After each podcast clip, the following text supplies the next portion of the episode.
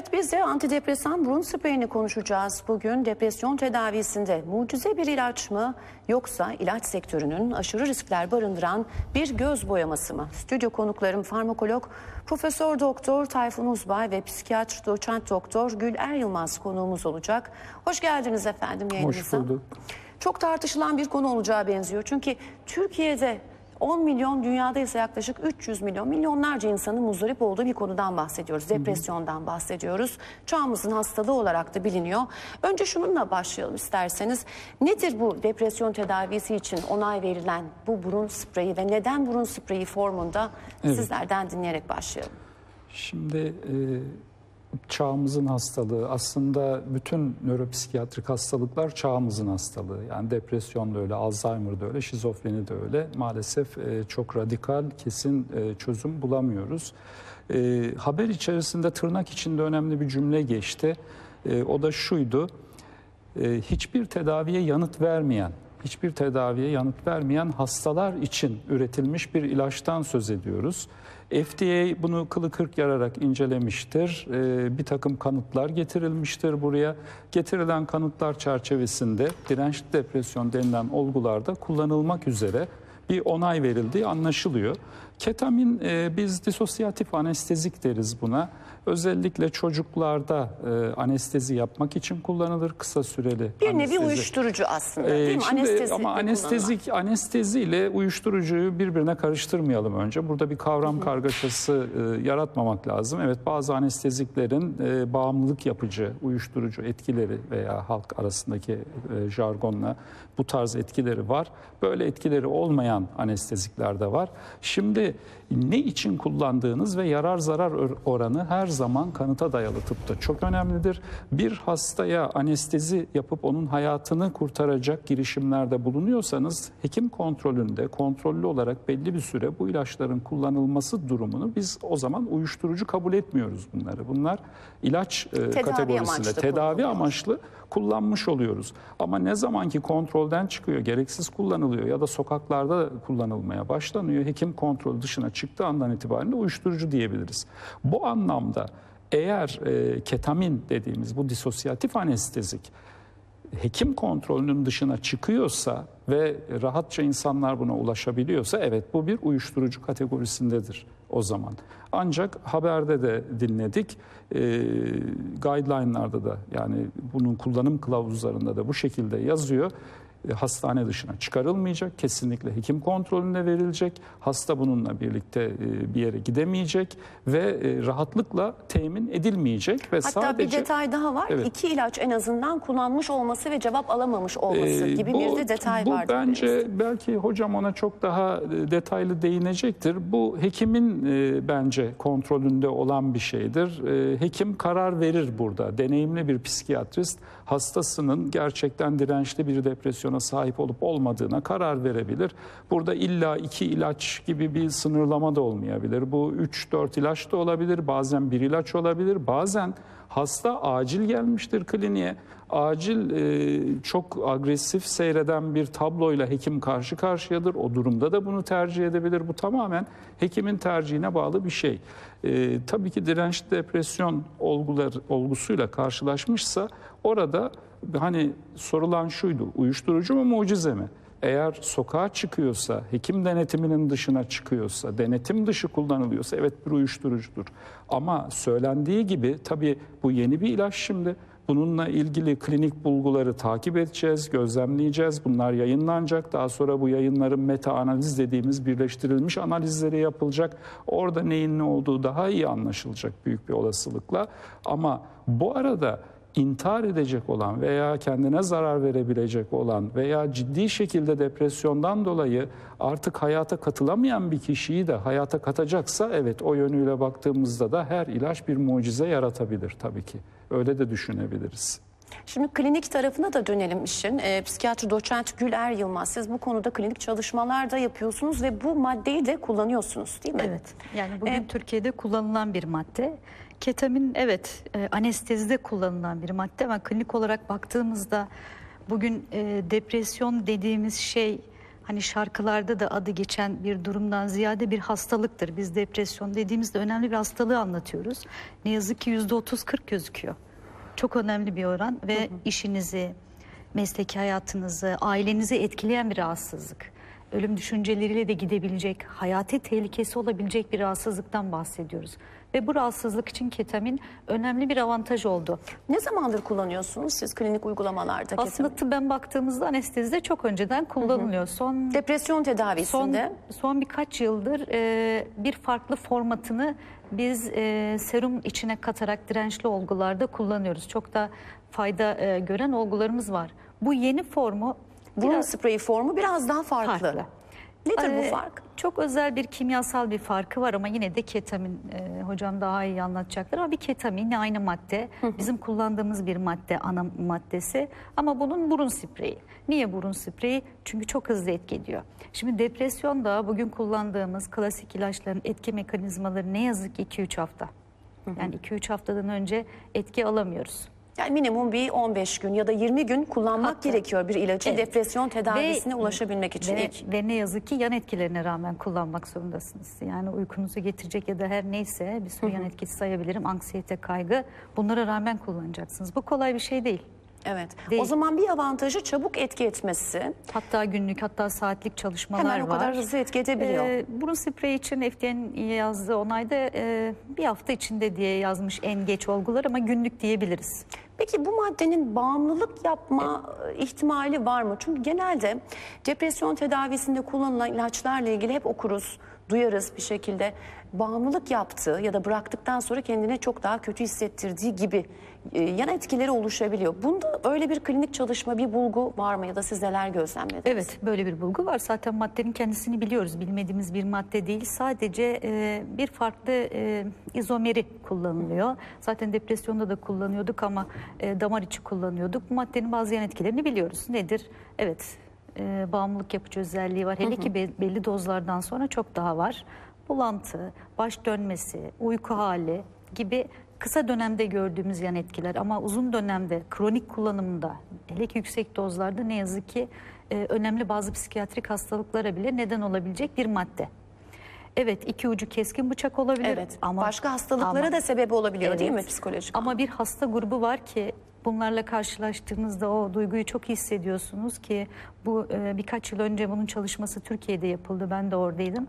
Dirençli vakalarımız var. Onlara çok iyi geldi ve hala bu ilacı soruyorlar. Bu e, bir yanıyla pozitif olabilir ama bir grup hasta için hayat kurtarıcı hakikaten hocamın dediği gibi bir alternatiftir. Bir hasta için bir alternatif bir de bizim depresyonu anlamamız için bir alternatif oldu. Hep bizim düşündüğümüz bazı kimyasal parametreler vardı. Bir insan niye depresyona girer diye. İşte daha çok serotonin sisteminin üzerinden açıklamalar yapıyorduk. Beyinde serotonin sistemi azalıyor ve biyolojik olarak depresyon böyle oluyor diyorduk ama bazı hipotezleri de değiştirdi. Yani bu madde başka serotonin üzerinden değil başka nörokimyasallar üzerinden etki ediyor. O zaman da bizim depresyonu anlamamızı kolaylaştırdı. Yani demek ki başka mekanizmalarla Farklı da... değişkenleri sisteme Evet. soktu diyebilir Evet. miyiz? Yani bizim birazcık daha depresyona bakış açımıza da e, o anlamda katkıda da bulundu diyebiliriz. Sayın siz- sizden de dinleyelim. İki ucu da keskin. Ben hemen özür dilerim hocam bir şey daha katkıda bulunayım. Dirençli depresyon nedir onu söyleyeyim. Dirençli Lütfen. depresyon birçok ilaç kullanımına rağmen iyileşmeyen hasta diye e, anlatılması kolay ama şöyle iki antidepresan uygun dozda uygun zamanda kullanıyorsunuz ve e, yanıt alamıyorsanız dirençli depresyondur. Yani tipik tanımı budur. Birçok tedavi değil sadece iki antidepresan bile e, buna yeter. E, Birçok tedavi uygulanabilir dirençli depresyonlarda ve oranı dirençli depresyon oranı da ne yazık ki 150'lerde. O kadar yüksek, bir oran var diyorsunuz. Yüksek. Yani bu şu değil benim sevgilimden ayrıldım e, keyfim yok canım sıkkın. Tabii ki önemli bir duygu sizin gerçeğiniz. Olmaz mı önemli bir şey ama bu depresyon olmayabilir. Bizim depresyondan kastettiğimiz başka bir şey. Nedir? Çok daha uzun sürecek. En az iki hafta sürecek. Sizin uykunuzu, iştahınızı, bedeninizi ve zihninizi etkileyecek bir şey. Yani daha yıkıcı olacak. Çok daha derin uzun olması sürecek. ve uzun sürmesi gerekiyor. Bazen de stresten de hiç alakasız başlayabilir. Yani bir gün uyandığınızda hiçbir stres sıkıntı yok. Hatta öyle hastalarımızın söylediği bir şey vardı. İşte yeni emekli oldum. Ay ne bileyim tam da rahat ereceğim zamanda bir kalktım bu nedir diye bir de suçlu hissedersin. Yani rahat mı battı diye böyle bir durumdan bahsediyoruz. Yani depresyon- sebepsiz yere de ortaya O- çıkabilen ortaya bir durum diyorsunuz değil mi Evet. depresyon Ne için? yazık ki ailesel yönleri de var. Ee, Genetik bir kısmı. genetik de var. O yüzden e, bu kısım hastalar için bence bir umut, e, bir alternatif olabilir. Tayfun Hocam sizden de dinleyelim be. Şimdi iki tarafı da yani hem faydaları var bunun hem zararları var. Sizden de e, bunu dinleyin. Başka psikozlara da sebep olabiliyor. Yani nelere Şimdi, başka e, sebep her, olabiliyor? Her, her ilacın e, her Etkisi de var, ilacın yan et- etkisi de var. Şimdi e, kanıta dayalı tıpta bu çok karıştırılan bir şey ve maalesef burada e, suyu bulandıran ve e, işte bütün ilaçları lanetleyen bir yaklaşım da var.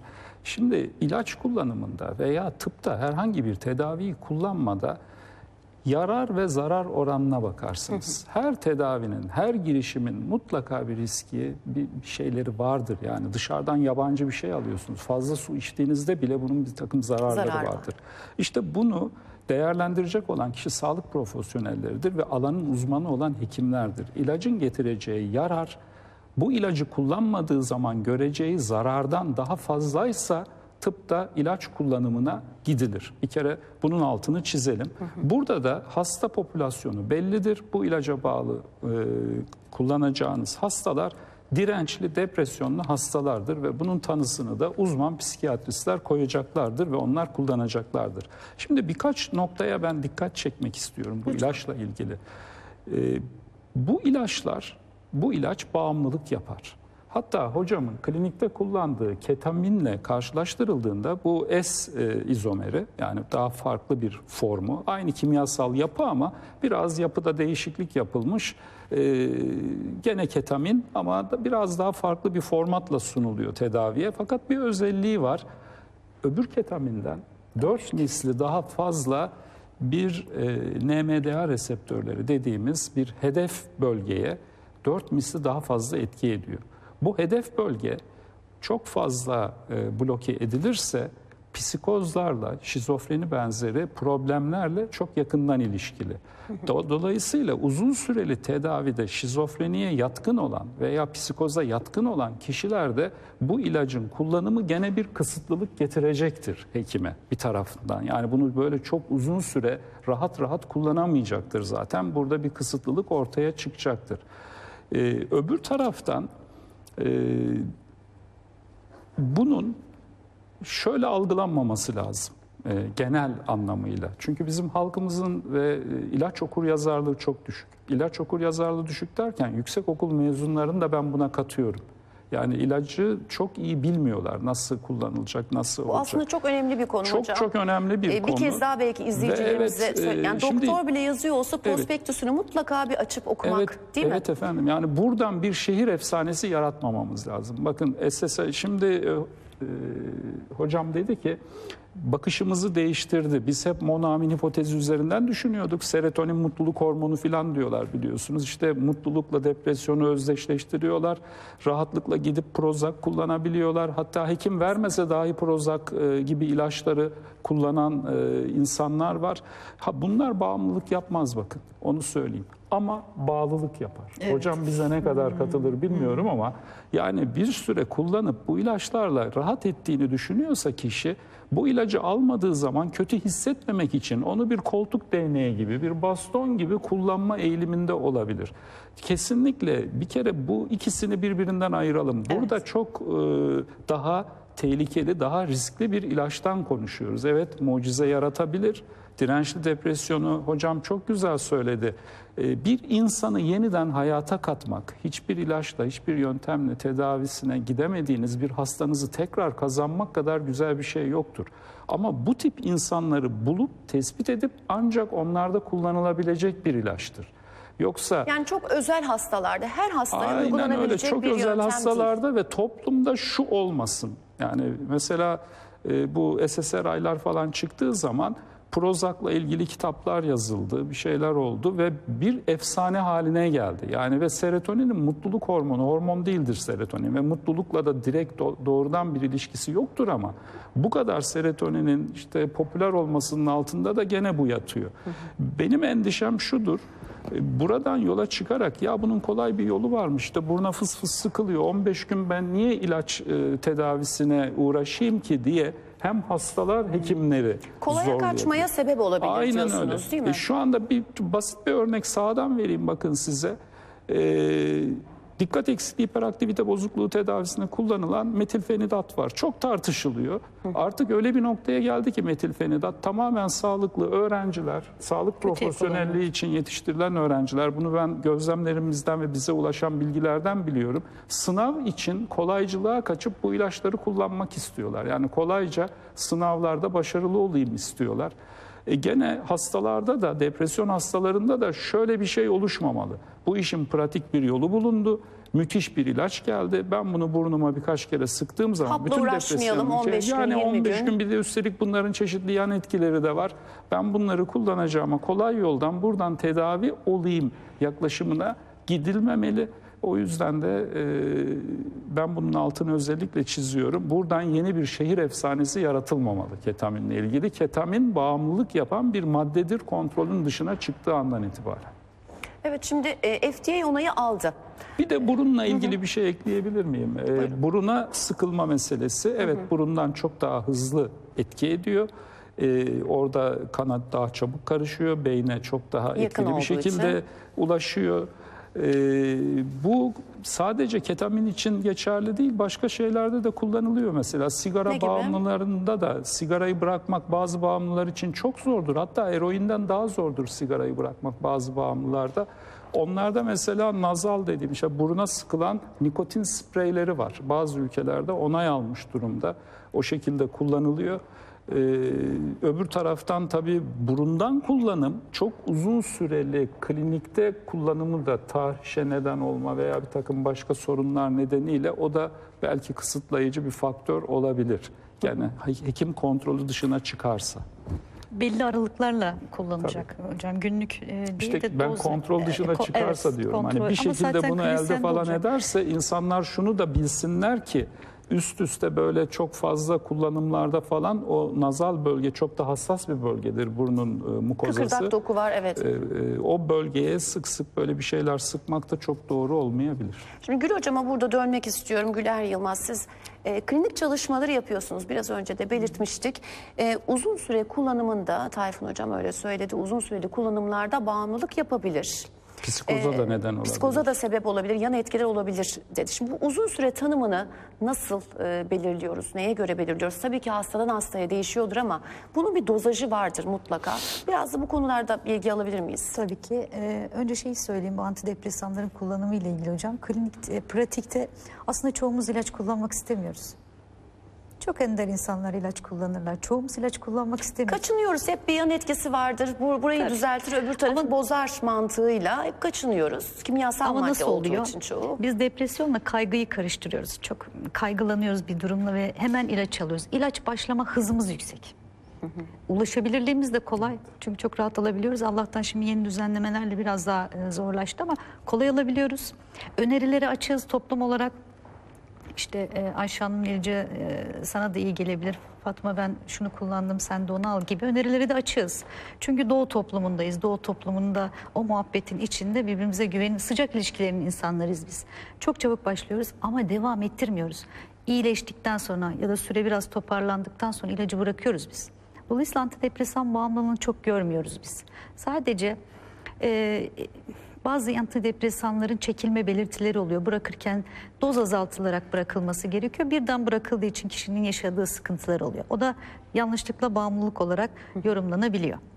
Ee, bu ilacın psikoz yapma, e, önemli bir psikiyatrik hastalığa neden olma şeyi çok yeni değil. Eskiden beri biliyoruz.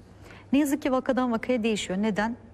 Çünkü genetik yatkınlık çok önemli. Bazı genetik yatkınlıklarda, bazı hastalıklarda, bazı kromozomal hastalıklarda bir doz bile yetebiliyor. Ya da e, çok yüksek dozlarda mesela e, vaka yayınları var. Bir yıl kullanmış, ortalama dozda bir şey olmamış ama beş yılda ortaya çıkmış. Yani bunu bilemiyoruz. Alttaki zemin e, önemli ama Hastadan hastaya yine değişiyor. de- değişiyor. Ee, ama klinik şartlarda siz bunun dozunu ve intervalini nasıl kullanacağınızı ayarlarsanız bununla ilgili eğer genetik yatkınlık da hani çok yoksa ki Siz bunu seziyorsunuz depresyondan, aile öyküsünden bazı veriler var. Kullanılan nöro e, görüntüleme yöntemleri de bazen sezebilirsiniz. Uygun dozda seçerseniz klinisyenin yönetebileceği bir risk faktörü olabilir. Ama yine de bütün bunlara rağmen yan etkiler oluşabilir.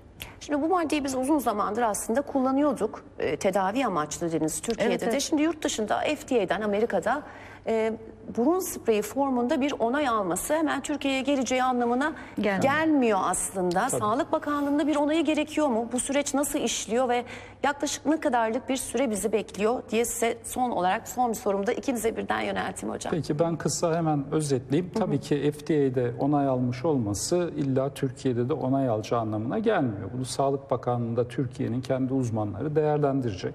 Nasıl bir süreç bekliyor bizi orada? Uzun süren bir süreç Yo, mi? çok uzun süreceğini zannetmiyorum. Ee, bir değerlendirmesi yapılacaktır ama ben şöyle bir örneklemek istiyorum.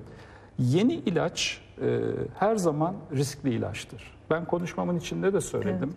Ee, bir kere şeye çok saygı duyuyorum. Yani psikiyatristlerin bir hastayı iyi etmelerine ki o hasta ben de olabilirim yarın. Ve bu son derece e, önemli bir şey. Yani hastayı iyileştirmek ve bir hastayı herhangi bir tedaviye cevap vermeyen bir hastayı hayata katmak çok önemli ve bu ilacın bunu yaptığı iddiası var. Kim iddia ediyor? FDA iddia ediyor. Bir takım ön bulgular var. Şimdi ilaç Faz 1, faz 2, faz 3 dediğimiz çeşitli fazlardan geçer. Yani önce sağlıklı gönüllülerde denenir. Sonra kısıtlı sayıdaki dirençli depresyon hastasında bu denenmiştir. Sonra biraz daha geniş bir grupta denenmiştir ve dosyaları sunulmuştur ve FDA buna bu şekilde onay Onay vermiştir. Bu ne demek? Şu anda bahsettiğimiz bu ilaç kısıtlı sayıda depresyon dirençli depresyon hastasında bu etkileri gösterdiğine oradaki uzmanlar, hocalar ikna olmuşlar. Bu sahaya çıktıktan sonra daha fazla sayıda depresyon hastasında kullanılacak. Bu ne demek? Daha geniş e, bir popülasyona yayılacak ve geniş popülasyona yayıldıktan sonra belki de o aşamalarda göremediğimiz bir takım yan etkileri veya bir takım başka faydalı etkileri bunları bilemiyoruz. O zaman göreceğiz. Geniş popülasyon üzerinde görme imkanımız Evet, ilaç olacak. geliştirme çalışmalarının e, doğası bu şekilde. 1965'lerde Türkiye Son iki dakikaya Evet, girdik hocam. Türkiye bir talidomit faciasından mesela bu şekilde kurtulmuştur. Talidomiti bütün Avrupa kullanırken Türkiye'de Sağlık Bakanlığı onaylamadığı için kullanılmamıştır ve e, Türkiye'deki gebe kadınlar kullanmadığı için bu kolsuz bacaksız doğumlar Türkiye'de gözükmedi. Ama bunun dışında Türkiye'nin çok ciddi onay verdiği gerçekten işe yarayan ilaçlar da var.